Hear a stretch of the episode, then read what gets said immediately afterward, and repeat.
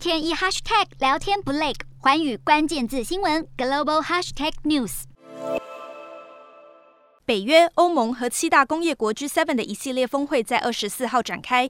北约秘书长在前一天就率先表态，计划往东欧四个成员国派遣更多新部队。北约秘书长还打算要提供乌克兰更多化学武器及核武威胁方面的支援。身处战区的泽伦斯基则表示，他等着看哪个国家会在欧洲峰会上背叛乌克兰。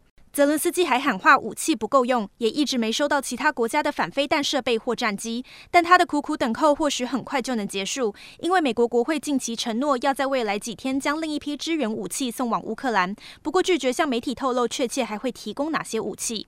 英国也扩大支援，要在北约和 G7 峰会上宣布再提供乌克兰六千枚飞弹，以及折合新台币大约九亿元的金钱援助。加上先前的数量，英国军援的飞弹已经超过一万枚。首相强生还声明，乌克兰人民英勇保卫家园，而俄国总统普丁已经形同吃下败仗。